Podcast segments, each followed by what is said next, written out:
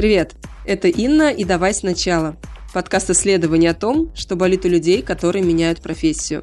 В каждом выпуске мы разбираемся, зачем начинаем карьеру заново и на какие вопросы ищем ответы на самом деле. Сегодня у меня в гостях Евгения Масюта, которая 6 лет назад поменяла не то что профессию, а всю свою жизнь. В этом выпуске Женя рассказала, почему переехала в Америку, как искала там работу и как ей удалось выбраться из депрессии. Женя, привет! Инна, привет! Женя, ты сейчас э, живешь в Америке, работаешь директором по маркетингу и делаешь свой подкаст. Да, совершенно верно. Вот знаешь, на самом деле у тебя такая история, она, с одной стороны, наверное, для людей, которые меняли страну, она близкая, знакомая, с той точки зрения, что начинали все с нуля, то есть твоя история, она настолько вообще вписывается в название подкаста моего «Давай сначала», то есть ты по всем фронтам прошлась. С другой стороны, для человека, который страну не менял, это кажется чем-то невероятным. Если обычно строю интервью в такой, можно сказать, прямой хронологии, то здесь, наверное, я бы хотела начать непосредственно с того, где ты сейчас. Вот расскажи, пожалуйста, как сейчас устроена твоя жизнь, из чего она состоит и ну, насколько, наверное, ты ее оцениваешь с точки зрения комфорта в первую очередь, с точки зрения каких-то таких вещей. Сейчас я, вот в данную минуту, пока мы записываемся, я нахожусь во Флориде, но вообще я постоянно живу в Нью-Йорке. Сюда мы приехали с мужем и собакой на пару месяцев погреть старые кости. У нас здесь живут живут друзья, и, в общем, переждать немного холода. Поскольку я работаю удаленно, до сих пор мы так еще и не вышли в офис, то у меня есть сейчас возможность быть немножко мобильной, и мы решили, почему бы и нет, можно воспользоваться случаем и вычеркнуть из жизни холодный месяц ноябрь и холодный месяц декабрь. Вообще, я постоянно живу в Нью-Йорке. Я работаю в крупной интернет-компании маркетологом. Помимо этого,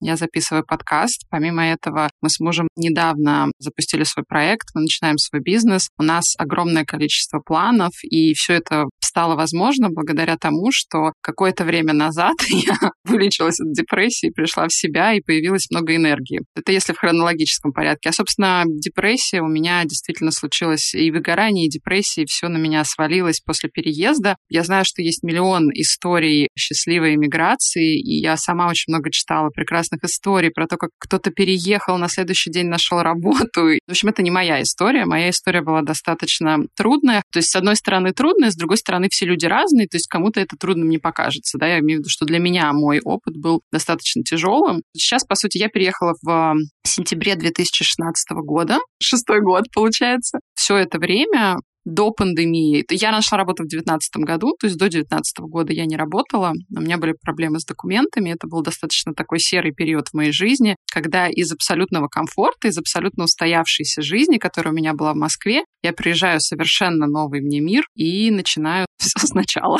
Но сейчас все хорошо. Это здорово. Вот тот момент, когда ты переезжала, ты уже чувствовала себя выгоревшей или все же у тебя были радужные восприятия той действительности, в которой ты была, и уже оказавшись в Америке, за счет того, что ты выпала из э, вот этой вот активной корпоративной жизни, которая постоянно наполнена какими-то событиями, и ты там просто не успеваешь остановиться и посмотреть вокруг, и вот в этот момент тебя догнало. Да, все верно. Я переехала к мужчине. У меня так получилось, что я в 15 году очень удачно съездила в отпуск, влюбилась. Год мы жили на две страны, но это достаточно сложно и достаточно тяжело и морально. И когда встал вопрос к тебе или ко мне... Еще один подкаст, да?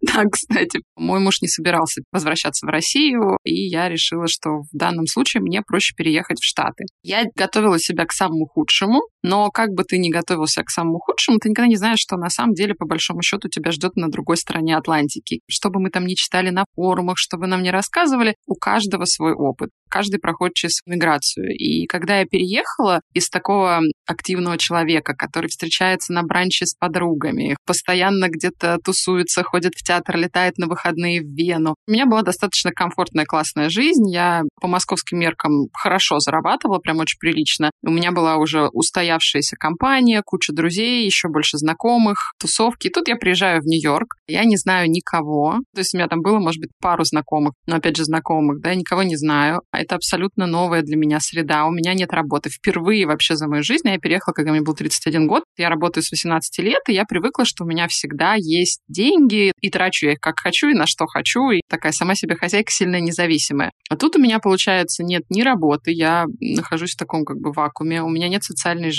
Все мои друзья, с которыми я привыкла там постоянно быть на связи, они с учетом разницы во времени уже не так близко на расстоянии скайп-звонка, но все равно, получается, все это навалилось в один момент, и у меня началось просто очень много вскрываться каких-то, я не знаю, собственных комплексов, страхов, плюс еще невозможность найти работу. Я начала фрилансить. Я поняла, что для меня вообще фриланс — это страшное слово, потому что я знаю, что очень многие люди живут на фрилансе, очень успешно работают. Оказалось, что это вообще не мое. Постепенно все это начинало скатываться и скатываться. Я сейчас так, знаешь, оглядываюсь на этот период и понимаю, что я вот даже не помню, что я в тот момент думала, как я себя чувствовала. У меня был какой-то полный блокаут. Я какая-то потерянная ходила, и ничего меня не радовало. И я вспоминаю, муж мне все время говорил, ну ты же в своем любимом Нью-Йорке, ну сходи в Центральный парк, книжку почитай, сходи на кораблике покатайся. А мне ничего не хотелось. Мне хотелось только сидеть дома и находиться в каком-то своем бабле страданий. Я как-то прочитала очень хороший инсайт, что самое классное в том, что ты падаешь на самое дно, заключается в том, что дальше идти некуда, дальше только вверх. И это очень крутой момент, потому что когда ты эмоционально очень сильно выгораешь, эмоционально просто понимаешь, что все тебя окружает вообще какой-то адский страшный мир, у тебя есть два варианта. Закрыться и действительно поехать обратно, признать, что это все не мое, и такие случаи тоже бывают. Либо открыться просто новым опытом, открыть себя, и как бы сложно не было, вот просто открыться вот этим опытом, который тебя начинают бомбардировать извне, и начать их постепенно принимать. Постепенно, постепенно я, в общем, выкарабкалась. Всего два года терапии. Вот ты сказала, что, по сути, есть два варианта. Развернуться, уехать обратно и э, принять новый опыт. Как тебе удалось на вот этой развилке выбрать второй вариант, а не первый? На тот момент мы уже были женаты, и для меня это был вопрос не только того, что я расстаюсь со страной, но я еще расстаюсь со своим партнером. И для меня вот этот момент был абсолютно не вариантом, потому что я для себя не представляла и не представляю уже сейчас другого развития и отношений с другим человеком, поэтому для меня это был просто выбор, окей, я буду с этим человеком, я уже точно не буду там, я уже здесь, мне придется, в общем, принимать и разбираться с тем, что здесь, а не оглядываться назад и сравнивать. Тут еще такой момент, Россия и Америка очень во многих вещах похожи, как ни странно, но очень в многих вещах разные. И вот эти вот маленькие такие дьявол в детали разные моменты, они начинают тебя немножко каждый день так раздражать и сильно выбешивать. И ты все время думаешь, блин, как же хорошо в Москве. В Москве есть юду. В Москве не надо запариваться, чтобы выбрать кабельное телевидение. В Москве есть приложение Тиньков, тебе не надо идти в банк и как советский человек разговаривать с человеком через стекло. В Москве есть доставка, тебе не надо иметь дело с Почтой Америки. И очень много таких маленьких моментов, к которыми мы привыкли, и они на бытовом уровне уже даже не кажутся нам чем-то таким экстраординарным. Это просто моменты нашей жизни. А тут ты приезжаешь и понимаешь, что даже чтобы выбрать телевидение, чтобы банковскую карточку открыть, ну просто все по-другому. По-другому работает система. И ты начинаешь вот так вот, знаешь, как-то закрываться, злиться, сравнивать, все время оглядываться назад и говорить, блин, как там было хорошо. Это вот один вариант. А можно подумать, что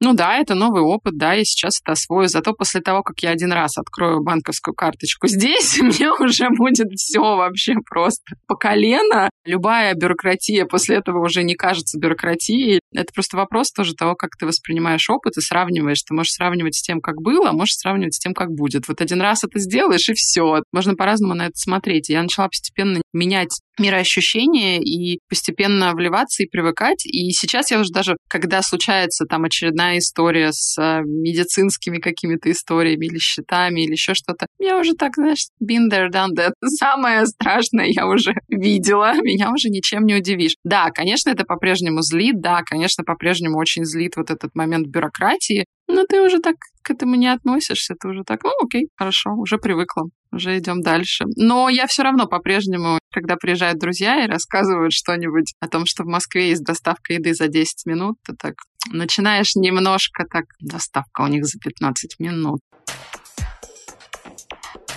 В какой момент ты решила пойти к психологу? К психологу я обратилась в девятнадцатом году, уже когда я вышла на работу, когда я уже немножко выдохнула, что вроде как, знаешь, первые несколько ступеней пирамиды масла закрыты, уже все хорошо, можно уже подумать и о верхних этажах. Я обратилась к психологу, у меня было несколько запросов. В частности, мне нужно было как-то понять вообще, куда отсюда двигаться. И да, вот сейчас уже занимаюсь другим а, специалистом, но да, вот за последние два года я благодаря терапии очень много проработала, и не только какие-то мои собственные страхи и фрустрации про иммиграцию, но и вообще много еще чего удалось проработать, отрефлексировать, и очень круто. Получается, самым э, тяжелым периодом, когда у тебя и работы не было в Америке, и, по сути, было выгорание, ты справлялась самостоятельно? Я даже не думаю, что я тогда справлялась. Был такой период, э, это был 17-18 год, когда я просто, оглядываясь назад, понимаю, что я плохо помню, что я тогда делала. Смотрю на фотографии, думаю, когда это было снято. Что мы в этот момент вообще делали? То есть это был для меня такой момент. Элвис покинул здание, я вышла из тела и где-то витала в облаках, просто чтобы самой себе не признаваться, как все плохо. Ну, на всех, на самом деле, миграция действует по-разному. Я знаю безумное количество людей, которых вообще прет, у которых, наоборот, очень много энергии. Я еще интроверт, и мне очень вообще сложно знакомиться с новыми людьми, даже если это люди очень friendly, мне прям сложно. Я очень долго вот не могла как-то не найти своих людей, вот как Оля Бузова. Оля своих нашла, мне тоже потребовалось много времени, но я тоже своих нашла. Сейчас, когда у меня есть уже и друзья, и компании, какой-то устоявшийся круг общения, и социальная жизнь, плюс-минус, я же говорю, еще до сих пор на удаленке, сейчас уже, конечно, попроще. А тогда было прям совсем как-то грустно. И я очень сильно закрылась, мне ни с кем не хотелось общаться. У меня был такой период сидеть в углу, накрывшись пыльным мешком. Но при этом ты в Телеграме рассказывал мне, у тебя все-таки была какая-то подработка. По сути, она была разношерстная. Да. Про этот период можешь немножечко тоже, да, рассказать? Я прям стала разнорабочим. Первая моя работа в Нью-Йорке случилась у меня буквально через 3-4 недели после того, как я переехала. Я работала личным переводчиком для директора Ассоциации стрип-клубов России, который приехал в Нью-Йорк с попыткой поставить свое эротическое кабаре в Нью-Йорке. Одна из ярких таких подработок. После этого, собственно, было много всего. Я лингвист по образованию, я очень много работала с текстами всю жизнь, и у меня все подработки были связаны с переводами. Я занималась с учениками, я делала презентации, я делала переводы, я даже переводила главу книги про Саддама Хусейна, прости господи. Я бралась вообще за все, я переводила пресс-релизы своим знакомым, буквально делала субтитры для фильмов, писала дубляж, сценарии какие-то для роликов. То есть я делала максимально все во всех группах в Фейсбуке, по всем друзьям писала, типа, ребят, есть ли какая-нибудь подработочка туда-сюда. То есть я была таким классическим фрилансером с ноутбуком, который пишет тексты, SMM, Инстаграм, короче, все, что шло в мою сторону, я за все бралась. Я, правда, ни от чего не отказывалась. Вообще совершенно разные истории. Я подавалась на разные работы удаленно. Я работала в ресторане, правда, один день. Это был очень долгий день, после которого я поняла, что я люблю в ресторанах кушать, но как бы работать в них это не совсем моя история. При этом мне вот что не предлагали, я за все бралась. Любая работа. Все, что я находила, я за все хваталась. Везде писала, нужен человек на удаленку, там, типа, писать что-то, даже не важно что, пожалуйста, я готова. А я так вот моталась. И вот как раз в этот момент я поняла, что это не совсем мое, потому что я все-таки больше люблю выстраивать бизнес-процессы таким образом, чтобы у меня были клиенты, проекты. Я интроверт, мне сложно писать людям. Каждый отказ, это же, знаешь, когда тебе говорят, ой, да, ну, знаете, вы нам не подходите, что-то дорого, типа 450 рублей перевода за страницу, учитывая, что я живу в Нью-Йорке, где арендная плата стоит 2000 долларов в месяц минимальная. Ну, конечно, да, естественно. Хорошо, Google Translate запихнем за бесплатно. Конечно, было много и раздражений, и фрустрации, но при этом было много крутых проектов. Мне удалось там поработать с разными стартапами. Прям было и много крутых историй. Будет что рассказать внукам, что ваша бабушка, знаете, стояла на сцене Hall в Нью-Йорке и переводила директору ассоциации стрип-клубов России. Да, это интересный опыт. Почему ты в тот момент не перевела свою пиар-деятельность, э, по сути, на аутсорс, на фриланс? У тебя были такие мысли, попытки? Я рассматривала, я действительно долго билась в эту дверь. Мне хотелось с каким-нибудь агентством работать на постоянной основе, условно говоря, что-то делать в Нью-Йорке, но для российского рынка просто не срослось. Ты знаешь, вот сейчас, когда мы с мужем запускаем свой бизнес, у нас как-то все само идет в руки, и мы практически вот сейчас понимаем, насколько это круто, когда у тебя обстоятельства и твое мышление, они сходятся в одной точке, и, и начинается знаешь, фонтан возможностей. А тогда я билась, билась в закрытые двери, и как-то у меня не получалось получалось. Плюс еще, мне кажется, знаешь, сейчас весь мир работает удаленно, да, то есть это последние два года, это вообще не проблема. Ты можешь жить в любой точке мира и работать в любой точке мира. А тогда, я помню, проходила собеседование в компанию в Калининграде, тоже был стартап технологический, и они сказали, что нам абсолютно все равно, где будет сидеть человек. Я прошла кучу собеседований, и в итоге мне отказали. Я говорю, можно узнать причину? Да, потому что в Америке. Мы не думаем, что нам подойдет человек, который работает такой большой разницей во времени. При том, что я им сказала, что вы не почувствуете, что я работаю с разницей во времени, я готова вставать в 3 утра, тем не менее, тогда это все-таки еще немножко, знаешь, только начиналось. Сейчас это уже никого такой истории не удивишь, ты можешь работать где угодно. Как-то не сложилось. Ну да, я очень пыталась, мне очень хотелось. Я горела этим, но вот не срослось. Сейчас ты работаешь в маркетинге. Ну, то есть, по сути, у тебя не прямо такая супер кардинальная смена профессии, потому что, в общем-то, они на стыке, очень много общего. Но почему ты все-таки пришла в маркетинг, а не пошла работать пиар-менеджером? Я очень люблю все, что касается бизнеса, и я работала в Walt Disney в пиар-отделе, занималась пиаром фильмов. Это была чисто пиар-работа. После этого моя последняя, собственно, работа в России в компании Yum Brands, KFC и Pizza Hut. Я тоже туда пришла как пиар-менеджер, но моя роль была на стыке пиара и бренд-менеджера. И мне тогда стало очень интересно узнать про бизнес-составляющую вообще процессов. И, собственно, когда я уже переехала в Штаты, когда у меня появились документы, я метила в должности, которые на стыке или бренд-маркетинга, или что что-то такое смежное, но где у меня будет также возможность немножко больше, скажем так, узнавать про цифры, про бизнес-процессы, про часть продаж. У меня логическое мышление, конечно, по моей речи не скажешь, но я очень люблю выстраивать путь от точки А до точки Б и понимать, как мы туда пришли, через какие процессы. Мне очень повезло, потому что я устроилась на должность, которая практически закрывала три должности. То есть, с одной стороны, это маркетинг, в котором я на тот момент, когда меня взяли на работу, естественно, не очень хорошо разбиралась, но зато я очень хорошо вру, поэтому, как бы мне поверили. Второе — это ивенты которые со временем ушли в виртуал, но все еще в какой-то степени присутствуют. И пиар, да, по сути, такая пиар немножко работа, ну и все это вместе немножечко так еще сверху приправлено проект э, менеджментом. И это очень круто, потому что у меня была возможность учиться всему и сразу, еще и в совершенно новой области, еще и в Штатах. И на самом деле, когда я начала в это все углубляться, и тут я поняла, что, блин, вот где Штаты впереди планеты всей, вот где это круто, вот где действительно по российскому рынку еще догонять и догонять. Такие фишки, которые здесь люди делают. Ну, прям круто многому сразу начала учиться. Я в какой-то момент просто поняла, что мне больше интересна бизнесовая часть, и начала просто двигаться в этом направлении. А ты сейчас сказала, что очень многому пришлось учиться, ну, в частности, из-за разницы рынков, из-за разницы в развитии, скажем так, рынков. Чему пришлось научиться? Что ты вообще даже примерно не представляла, как делать, и что вообще так э, бывает? В тот момент, когда меня наняли на работу, у меня было представление, что ну какие маркетологи? Ну, маркетологи — такие люди, которые делают презентации. Что, я презентацию не сделаю? Да сделаю, конечно. Вот. И когда дальше приходит история о том, что у всего есть, понимаешь, столько моментов, например, чтобы не грузить э, терминами, я все время говорю, что расскажи мне, как будто я, это моя 92-летняя бабушка. Вот если рассказывать просто, если ты там, я не знаю, запускаешь поиск для какого-то бренда, есть столько моментов оптимизации, есть столько моментов, которые нужно учесть, есть столько настроек в Google аналитике, которые нужно знать и поправлять, чтобы это все не уходило в пустоту. Есть столько особенностей трекинга, как ты можешь там на бэкэнде своего сайта отслеживать лиды и так далее. Куча таких технических моментов про пиксели, которые позволяют тебе, собственно, следить. Есть cookies, есть пиксели. Ну, то есть, короче, есть много всякой такой технической фигни, которую я вообще не знала. Меня очень хорошо получается делать resting beach face, потому что я всегда киваю, и дальше Google, помоги. Google все пропало, как нам настроить поиск. Но мне еще плюс очень повезло, что я оказалась в команде, которая была в самом начале тоже пути. То есть я занимаюсь продвижением именно своей компании, не наших клиентов, а именно нашего бренда. Компания только образовалась, компания на данный момент 4 года, а я, собственно, присоединилась в начале второго. И мы все это делали все вместе, и все это вместе проходили, настраивали. То есть для нас это был такой процесс. Все учились всему параллельно. И в этом мне тоже очень сильно повезло, потому что если бы я пришла в команду, где, условно говоря, я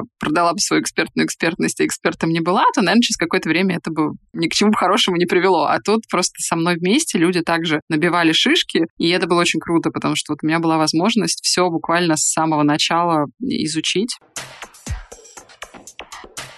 А какие твои навыки тебе пригодились? Из того, что ты уже умела и в профессиональном плане, и в житейском, наверное, тоже. Я сейчас прозвучу, мне кажется, как реклама онлайн-курсов, но английский. Я, правда, всегда всем говорю, что, ребята, мир очень безграничный, и он гораздо безграничнее, если у тебя есть английский. Но мне в этом плане, видишь, немножко повезло, потому что я учитель английского языка по образованию. Я лингвист, я закончила Московский государственный педагогический университет. И у меня изначально была очень хорошая база. Я, конечно, не скажу, что там, приехав в Штаты, у меня был прям такой же хороший английский, как сейчас. Я работала в американских компаниях, я очень много путешествовала, у меня было очень много коллег иностранцев и в Дисней, и в Ям. Мы очень много общались с нашими американскими коллегами. У меня всегда была практика, всегда была возможность смотреть фильмы на английском, читать книги на английском. И к моменту, когда я приехала, я уже говорила на хорошем, очень хорошем уровне, сильно-сильно выше, чем средний. Ну, понятное дело, что когда я переехала сюда, мне тоже пришлось очень много наверстывать, но находясь в языковой среде, ты, знаешь, как губка начинаешь впитывать. У меня был прям такой синдром самозванца. Я до сих пор, вот сколько уже работая и со своей командой, и со своими подчиненными, мне до сих пор кажется, так работает мой самозванец, что меня не понимают, потому что у меня плохой английский. Ответ может быть просто тупой человек, или там просто, не знаю, вот сегодня человек затупил и не понял тебя. Как только кто-то не понял, что я сказала. Маленький ест меня монстр изнутри, что это все потому, что ты не выучила урок 15. Грубо говоря, ну да, английский это вообще спасибо, как говорится, учителям, которые сломали об нас не одну линейку. Второе, наверное, мне кажется, из-за того, что я интроверт, но всегда работала в каких-то экстравертных профессиях, как пиарщик, я очень хорошо могу поддержать вот эту культуру смолтока. И я очень хорошо вписалась э, в этом плане в Штаты, не разговаривая ни о чем, могу весь вечер поболтать с человеком абсолютно нормально. То есть вот какая-то такая, знаешь, светская открытость, умение поддержать светскую беседу, никуда-то не проваливаясь в какие-то философские дебри, как мы любим, а больше вот такой, знаешь, легкий светский разговор. И вот мне это тоже помогло, потому что здесь вообще все так общаются. Это такое вообще абсолютно американская тема обо всем и ни о чем. И, наверное, последнее, мне кажется, это у всех русских людей есть вот эта особенность, что так, мы сначала впряжемся, но ну, а потом выясним, с чем мы имеем дело. То есть я сначала скажу «да», а там где-то... А вы знаете, вот это да, да, конечно, так, знаешь, под столом, типа, Google, что это? То есть вот эта вот э, история, что, типа, всегда говори «да», а мы уж там как-нибудь разберемся, что будет дальше. По образованию ты вообще учитель английского. По какому принципу ты пошла в пиар? Я никогда не хотела работать учителем. Классическая история. Выбор вуза за меня сделали родители. Потому что в тот момент была очень модная экономика, и на экономику было не попасть. А иньязы, тогда это 2001 год, только-только набирали популярность, и на иньяз еще можно было попасть. Поэтому мои родители решили, что по пути наименьшего сопротивления у меня была английская спецшкола, что вот надо идти на иньяз. Это, опять же, был абсолютно не мой выбор. Я хотела идти на литературный факультет, но по классике мои родители мне сказали, что, ну, писатели, они чуть-чуть беднее крыс, ты что, хочешь закончить дворником? И в итоге я оказалась на иньязе. Это было на самом деле здорово, потому что много всего крутого ты можешь сделать, когда у тебя есть язык, и иметь доступ к крутым книгам, и крутым фильмам, и ко всему. Но работать учителем я никогда не планировала. Поэтому я уже где-то со второго курса института работала на разных работах. Там и в Макдональдсе работала, и в научно-исследовательском институте я работала. Я такой еще работник. А потом в какой-то момент уже заканчивался институт, я устроилась на работу в банк личным ассистентом генерального директора банка и думала, а что, собственно говоря, вот я сейчас закончу институт, ну, то есть личным ассистентом-то я, понятно, быть не хочу всю жизнь, что мне делать дальше? И совершенно случайно, честно, такой, знаешь, судьбоносный момент, я где-то прочитала, что Государственная академия управления открывает второе высшее образование направление коммуникации и пиар. А я работала тогда на Чкаловской, мне типа до этого ГУ было там буквально 20 минут на электричке. И очень удобно после работы было как раз ездить. И я пошла на второе высшее, отучилась пиар и коммуникации. После этого двигалась в этом направлении. Я начинала с маленького бутикового пиар-агентства. Собственно, оттуда пришла в Дисней, где я проработала почти 5 лет, и потом в Brands. Смотри, у тебя получается иньяс, учитель английского. Ты работала в компаниях, в которых всегда была коммуникация с коллегами зарубежными. И при этом, когда ты приехала в Америку, были сложности сложности с языком. Вот можешь об этом рассказать? В чем э, ты себя чувствовала неуверенно? Где ты понимала, что у тебя пробел? Так смешно. Мы буквально перед самым отъездом во Флориду гуляли с мужем и обсуждали этот момент как раз. Есть такой момент, когда мы строим какие-то фразы, мы все равно строим их, исходя из языковой парадигмы, в которой мы живем. В Штатах многих, даже англичан с классическим английским, которые родились в Британии, проблема с тем, как американцы жонглируют вообще словами. Английский же язык, он устойчивый, ты не можешь там менять подлежащие сказуемыми местами. Американцы гораздо проще к этому относятся, у них очень легкий язык, очень разговорный, они очень хорошо умеют любые фразы сокращать до минимума, типа what's up, это sub, какие-то такие разговорные моменты. Мне вот этого не хватало. Я разговаривала, знаешь, как учебник Аракина для пятого курса иньяза. Ну, то есть, правда, классическими сложными конструкциями, present perfect continuous в Штатах, наверное, никто даже не слышал, что это такое вообще. Действительно, очень много каких-то таких вот, знаешь, канцелярских каких-то выражений, которыми здесь уже никто не пользуется. Плюс язык актуальный, язык всегда меняется, и в языке появляются какие-то трендовые словечки, ну, как и у нас. И вот этого мне, конечно, не хватало. Не находясь в языковой среде, ты не знаешь каких-то идиом каких-то местных. То есть я до сих пор, когда смотрю какие-то фильмы, еще что-то, бывает, что вылавливаю какие-то идиомы, которые я не понимаю, а что это значит. До сих пор это есть, какие-то слова, особенно, знаешь, какие-то смешные слова, которые не очень часто употребимыми. Но, например, мое любимое слово «газиба», «беседка». Я его слышала за, за всю жизнь в Америке три раза. Причем все три раза в одном и том же сериале.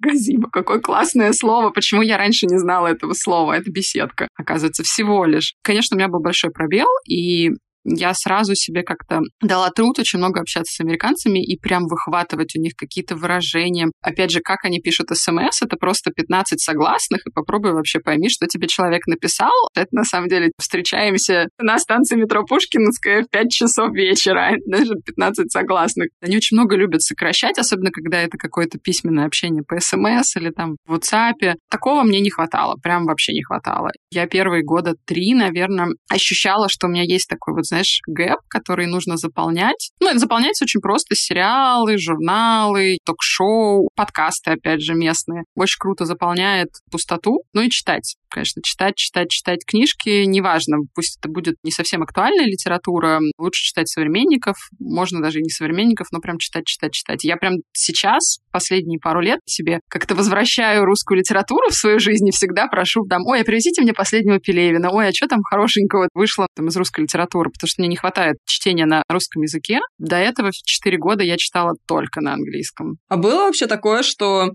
ты общаешься с американцами за счет того, что у тебя есть есть пробелы в этом актуальном языке, причем таком разговорном, ты чувствуешь все-таки себя не в своей тарелке и чувствуешь, что человек тебя не воспринимает своей за счет этого. Да, были моменты, когда было такое ощущение, что человек говорит на другом языке. У нас есть друг, поэт. Каждый раз, когда я хожу на его поэтические чтения, я сижу ну, так красиво, но я ни хрена не понимаю, что ты там говоришь. А он мало того, что поэт, он еще британец, литературное образование, и ты сидишь и думаешь, так. У тебя там, знаешь, как у Гомера Симпсона в мультике обезьянка играет на цимбалах. Вот это я в этот момент. Американцы очень привыкли к людям с акцентами, к людям, которые говорят э, на разном английском, поэтому у них нет какого-то блока перед этим. Потому что здесь это везде, ты садишься, не знаю, в такси, там таксист э, араб, который плохо говорит, в магазине, куча всяких акцентов. И такого, чтобы они вот прям как-то не воспринимали, нет, они абсолютно нормально воспринимают. Именно потому, что это Нью-Йорк. Знаешь, если бы я находилась в городе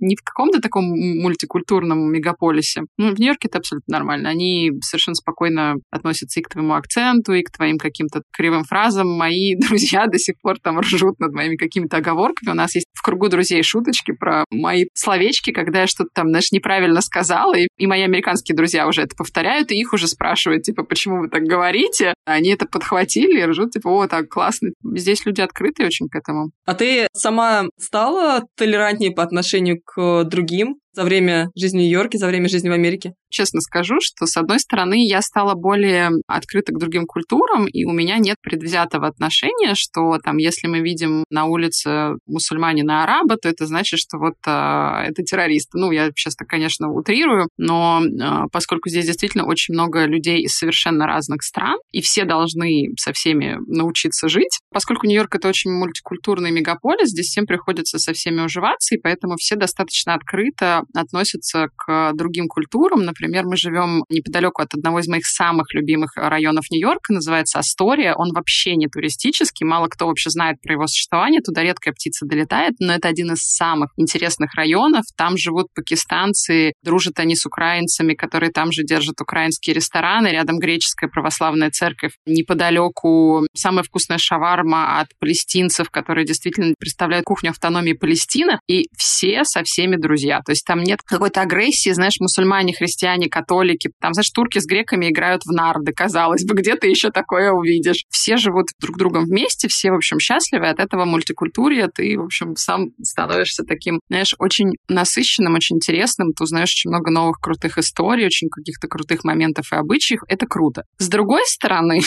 иногда тебя очень сильно этим пичкают и говорят, что ты должен быть таким открытым и восприимчивым. Есть критическое мышление, есть какие-то моменты, которые я объективно для себя считаю неприемлемыми. И когда мне говорят, что ну это культурная особенность, мы должны закрывать на это вещи, я никому ничего не должна.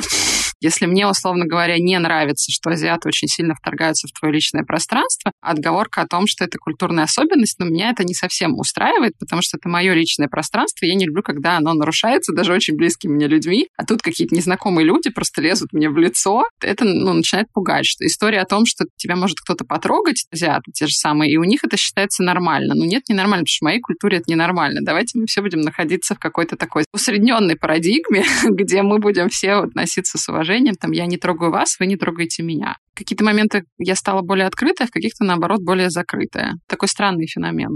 Тебя, кстати, понимаю, потому что я вот э, по московскому метро тоже замечаю, разные народы, они действительно себя ведут по-разному. И мне кажется, что как раз э, вот этот перегиб, который появляется, когда мы говорим про толерантность, то есть, с одной стороны, мы должны принимать э, особенность другой культуры, которая нам не близка, но при этом мы не можем э, ответить, что в моей культуре это не принято. И когда ты оказываешься в городе, где этих культур 500 миллионов, и у всех разные какие-то особенности, и вот метро, ну, мы просто уже почти два года это метро не спускались, а до этого вот как раз Нью-Йоркское метро — это вот столкновение всех культур сразу, и ты понимаешь, что там где-то в какой-то культуре это нормально, что человек тебя потрогал просто потому, что ему интересно, какие у тебя там волосы или еще что-то, а где-то это ну вообще не принято, что ну так не делается. Ты начинаешь уже так немножко, ребят, мне кажется, мир поменяется, и мы все в конце концов придем к какому-то культурному эсперанто, где мы будем с уважением относиться к своей культуре, но при этом понимать, что нравится песня, слушай дома. Да-да-да.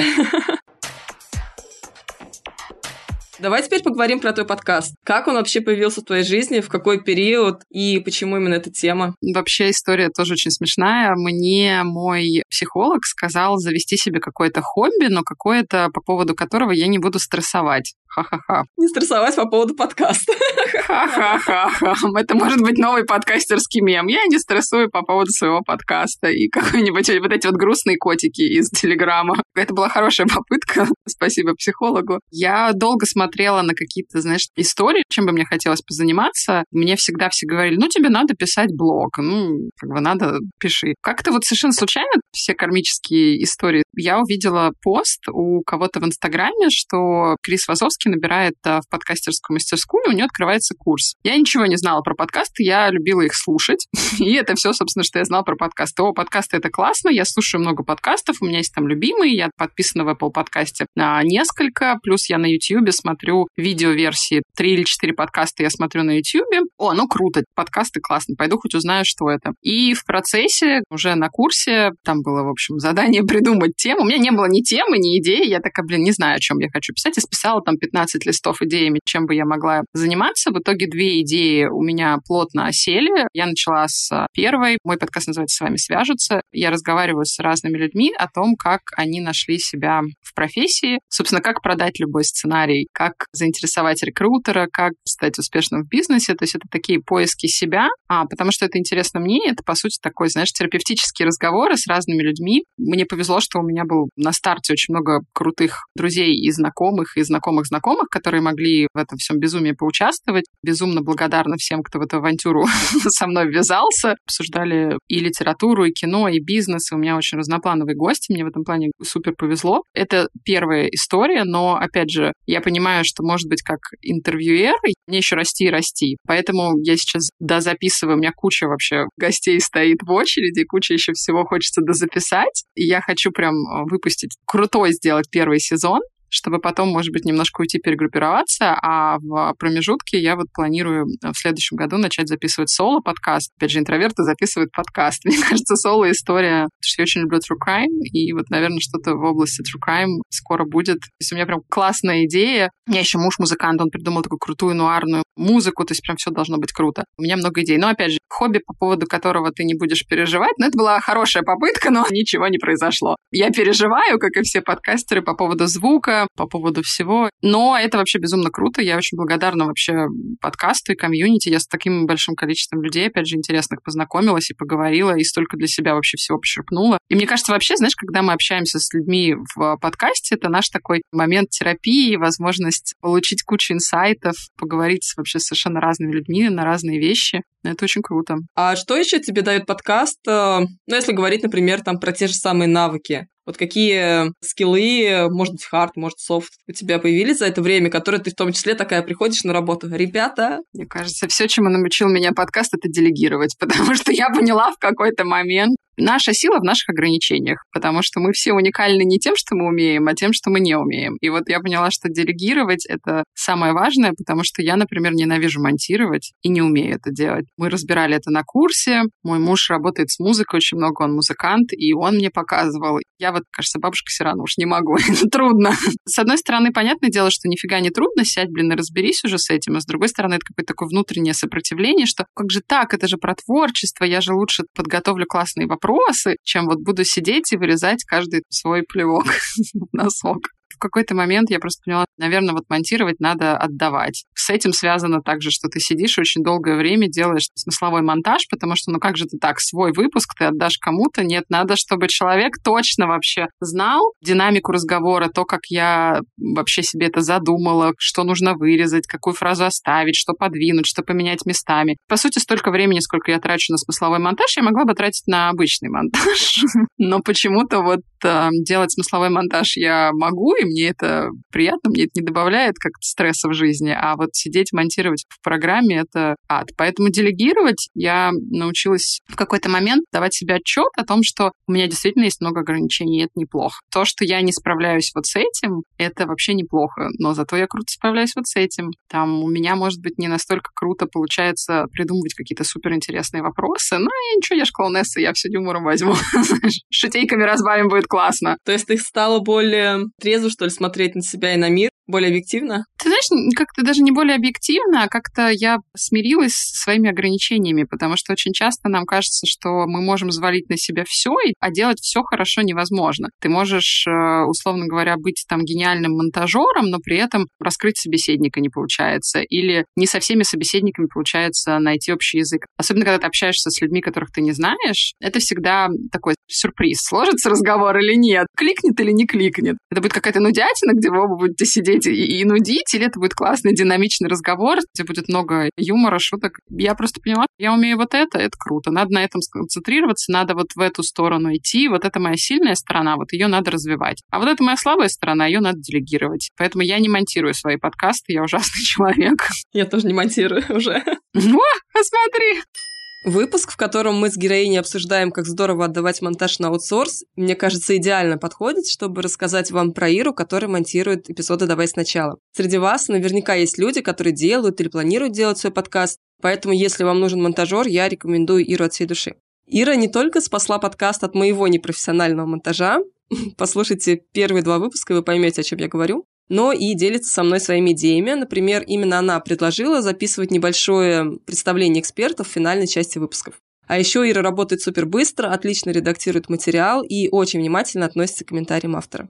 Сейчас Ира уже работает со своей командой монтажеров, и я считаю, что на нашем пока что небольшом подкастерском рынке появляется новый прекрасный проект который мы, в общем-то, можем с вами поддержать. Подписывайтесь на Иру в Инстаграм, Рин, нижнее подчеркивание Матис с одной «с». Читайте ее посты и смотрите сторис, в которых она делится полезной для подкастеров информацией. И, конечно же, пишите ей в директ и монтируйте вместе выпуски своего самого любимого подкаста.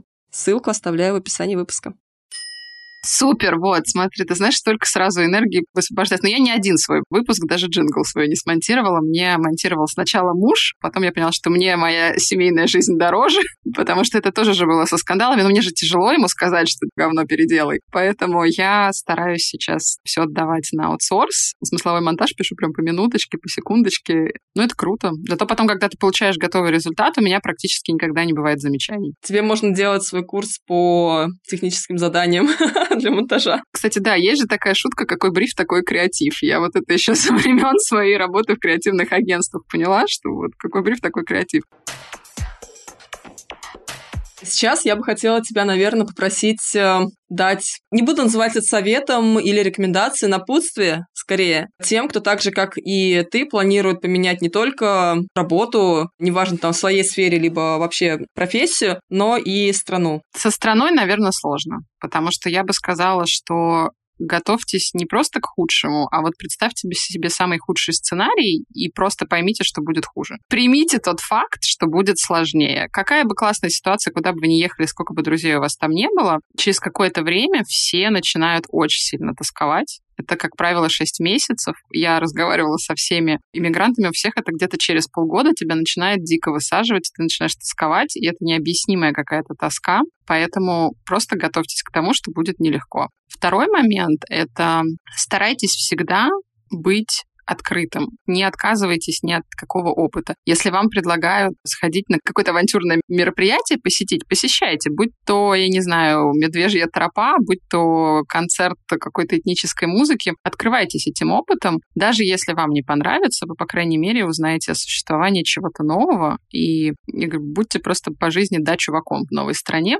Если вам предлагают попробовать что-то, чего вы никогда не пробовали, от попкорна с кузнечиками до еще чего-то, не отказывайтесь правда, один раз, но, по крайней мере, я говорю, вы узнаете о том, что это существует. Это очень круто. И, наверное, последний момент, такой более практический, наверное, знаешь, не везите с собой вещи, везите с собой деньги, не везите с собой одежду, книги. Переезжая в новую страну, вам нужен ноутбук и много денег. Даже можно и без ноутбука. Телефон и много денег. Ноутбук купите, потому что практически 70% вещей, которые я привезла в Штаты, они уже в той или иной степени на помойке, в комиссионке, проданы на eBay, потому что приезжая в новую страну, ты никогда не знаешь, что тебе надо, и впишутся ли твои вещи в эту жизнь. Поэтому будьте минималистами. Я привезла с собой э, там лабутены, какое-то дикое количество непонятных сумеек. В общем, все это уже давным-давно ушло в комиссионки. Слава богу, что у меня это было, что мне хотя бы, знаешь, можно было перепродать украшения бывших на eBay, и хотя какие-то деньги были, потому что я не знаю, о чем я думала и куда я думала эти лабутены с этими украшениями носить. Непонятно вообще, что было в моей голове в тот момент, когда я собиралась. Я I wish кто-нибудь мне пришел и сказал, значит так, вот тебе Авито,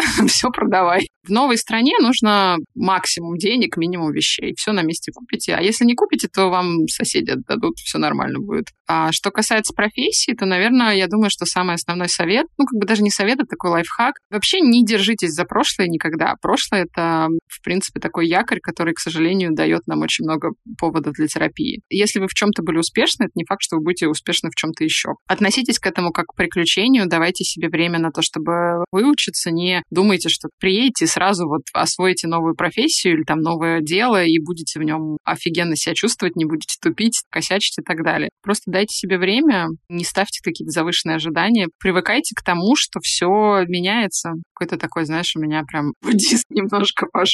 Слушай, ну это классно. Совет про минимализм мне прям понравился. Он такой рабочий, действенный. И переезжать, опять же, проще. Не нужно будет таскаться с собой. Да, это правда. Чем я думала, когда я уезжала, у меня была 36-килограммовая сумка челнока, набитая вообще хрен знает чем. Это помимо еще 15 чемоданов. Я вообще барахольщица жуткая. И когда я приехала в Штаты, вот я правда, я поняла, что мне вообще все это не нужно. Буквально было вот два раза в моей жизни, когда я подумала, блин, а что я вот эту сумку продала? Вот сейчас она бы мне пригодилась. Или там, а где у меня вот это? А, я же ее продала. И то, понимаешь, моя жизнь от этого не ухудшилась. То есть как-то кардинально. Я думаю, что какие-то сентиментальные, может быть, фотографии детские, если кому-то интересно, что-то такое можно привести, натащить всю свою жизнь. Но это странно. А я просто знаю, что очень многие люди прям переживают, а как, мне надо, наверное, уже сейчас начинать коробки отправлять. Не надо.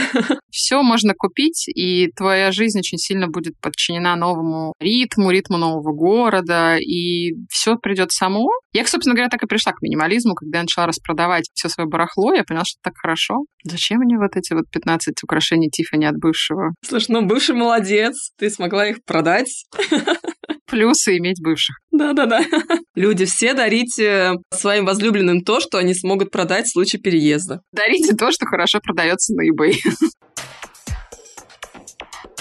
Теперь такой уже финальный момент. В конце каждого интервью герой сам задает вопрос какому-то другому эксперту, который может помочь ему в решении какой-то своей проблемы, задачи. Вот какой вопрос ты бы хотела задать? У меня сейчас такой период жизни, я стою на пороге каких-то очень крутых перемен в своей жизни, и они всегда связаны со страхами. Я эти страхи сейчас прорабатываю в терапии и очень много на эту тему говорю, и даже пойду на эфир к своей подруге психологине обсуждать страхи. Для меня очень важно, особенно у людей, которые работают в бизнесе, которые выстроили свой бизнес успешный, мне всегда интересно, вот как они переживают момент неудачи, потому что неудача преследует всех, и я такой человек, я склонна всегда готовить себя к худшему уже. Еще ничего не случилось, а мы уже спрашиваем про страхи, как пережить неудачу. Вот мне всегда было интересно в бизнесе, если ты понимаешь, что все, вот твоя бизнес-модель не сработала, надо банкротить ее лицо, закрывать лавочку. Как после этого вставать и идти дальше? Вот что в этот момент случается? Я разговаривала об этом со своим другом,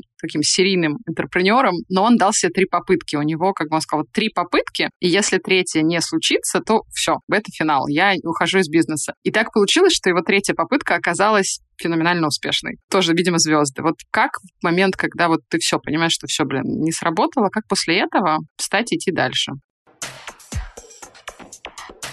В этот раз на вопрос героини выпуска ответят сразу два человека. А еще из вопроса Жени у меня родилась идея записать мини-сезон из четырех выпусков, герои которых расскажут о бизнес-опыте, который принес им немало уроков и переживаний. К слову, авторы сегодняшних комментариев тоже станут гостями этого мини-сезона. Он выйдет в мае.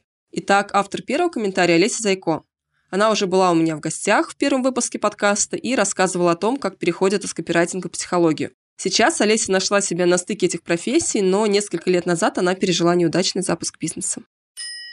Мне знакома тема провала в бизнесе. Я запускала большой проект по созданию информационных сайтов, чтобы прокачивать их по SEO и размещать там рекламу. На это ушла довольно крупная сумма денег, которую вложил мой партнер, и целый год моей жизни, когда я ничего не зарабатывала, а только развивала этот проект. Мне знакомо ощущение медленного падения в пропасть, когда уже понимаешь, что земли под ногами нет, и просто летишь спиной вниз, цепляясь за ветки. И все равно падаешь, и потом надо как-то собрать себя заново. Мои способы восстановления. Ну, первое, это, грубо говоря, надо признать то, что дерьмо случилось.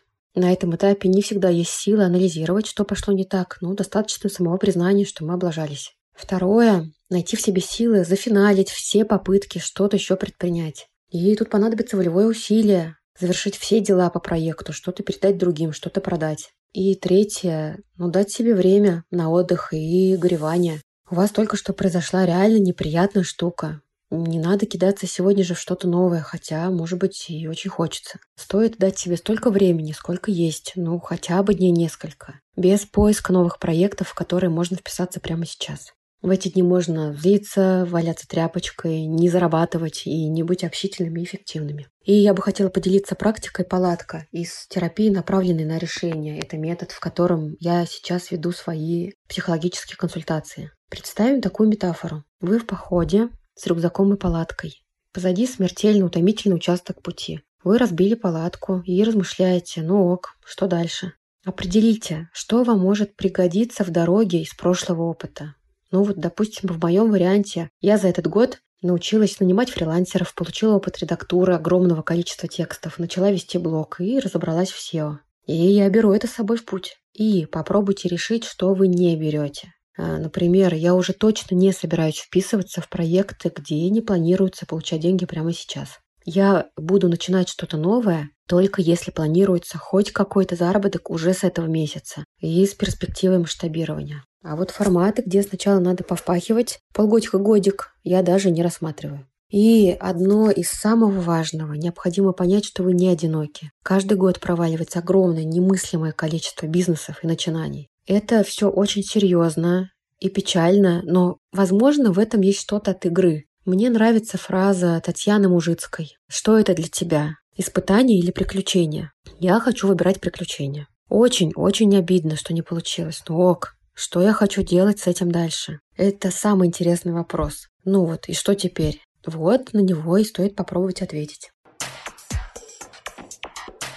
Автор второго комментария – бизнес-коуч Дмитрий Колчин. Мне кажется, я теперь буду рекомендовать послушать его комментарий всем, кому кажется, что они оказались в тупике и не понимают, что делать дальше. Если эта история про вас, обязательно послушайте. До того, как я стал коучем, я был предпринимателем, у меня был свой бизнес э, более 20 лет, э, который я строил с нуля. Это был бизнес в э, области дистрибьюции международных брендов одежды. И в процессе реализации этого бизнеса он два раза обнулялся, и в конце я был вынужден этот бизнес продать. Сложились такие обстоятельства, которые вынудили меня продать этот бизнес. И как бы я для себя, конечно, воспринимал это очень э, тяжело. Это был мой как бы ребенок, который я создавал, и мне пришлось его продавать. И тогда я чувствовал себя очень э, разочарованным, очень потерянным, не понимал вообще, как э, дальше двигаться, чем заниматься. Со временем э, я понял, что это было состояние эмоционального выгорания, которое привело меня к такой ситуации, и Вселенная просто помогла мне таким образом выйти из этой петли вниз. Многое понял я как раз благодаря тому, что встретился с коучингом. Коучинг объяснил мне, что со мной случилось, почему так произошло, и я понял, что если бы рядом со мной был такой специалист, такой проводник тогда, то все, возможно, происходило бы по-другому. Когда я фактически закрыл бизнес, продав его, я был в поиске вообще понимания, чем мне дальше заниматься, а что мне делать. Я попробовал себя в разных ролях, я попробовал быть фермером, я попробовал заходить в разные бизнесы в виде консультанта и так далее. Перед этим, наверное, три месяца я просто э, отдыхал, я просто не знал, чем заниматься. И в этот момент пришел инсайт, который реально запустил меня заново. Я понял, что ну, во-первых, э, я был в возрасте 49 лет. Э, это такое состояние, когда ты думаешь, может быть, уже пришло время выходить на пенсию. Вот, но тогда я понял, что старость наступит не раньше, чем 80. И впереди у меня еще 25-30 лет. Это примерно столько же, сколько было до этого. То есть я в середине пути. И я действительно могу сделать что-то по-новому большое, интересное и запустить какую-то новую большую игру. И эта мысль создала во мне огромное желание сделать что-то снова, начать что-то снова. И через интерес, через любопытство, через э, исследование себя, а чего я на самом деле хочу, я пришел к тому, что стал создавать новый проект э, в области коучинга, в области консультирования, в области обучения молодых специалистов, в области того, где я могу делиться своей экспертизой, накопленной за период моего как бы личного предпринимательского создания бизнеса. Всем, кто начинает свой бизнес и боится, что предстоит, возможно, какой-то провал или вам, возможно, придется закрыть бизнес, я рекомендую думать следующим образом. Воспринимайте это как промахи, которые можно запланировать. То есть можно запланировать все провалы и промахи как обязательная часть этого процесса. И каждый промах, он приближает нас к цели, получая обратную связь о том, что не получилось, или о том, что произошло не так, что можно улучшить, мы как бы улучшаем прицел, чтобы с каждым следующим броском мы ближе приближались к цели. Таким образом, каждый провал – это что-то, что помогает нам и что приближает нас к цели. Если мы будем воспринимать это так, то тогда это будет э, абсолютно позитивный наш союзник, а не какой-то враг. И да, конечно, если это случится и у вас будет этап разочарования, просто возьмите паузу, просто возьмите время тишины, восстановитесь и подумайте, а что вам действительно интересно, потому что если одни двери закрылись, обязательно открываются какие-то новые. И когда вы находитесь в состоянии паузы, тишины, мудрого ума, вы обязательно увидите, какие двери вам при этом открылись, и будете благодарны, что предыдущая дверь закрылась и дала вам возможность увидеть новые пути для вас. На сегодня все. Я рада, что вы провели это время с выпуском подкаста «Давай сначала». Подписывайтесь на телеграм-канал. Он внезапно так и называется «Давай сначала». Там можно узнавать последние новости о подкасте, следить за его внутренней кухней и делиться своими впечатлениями. Пока-пока.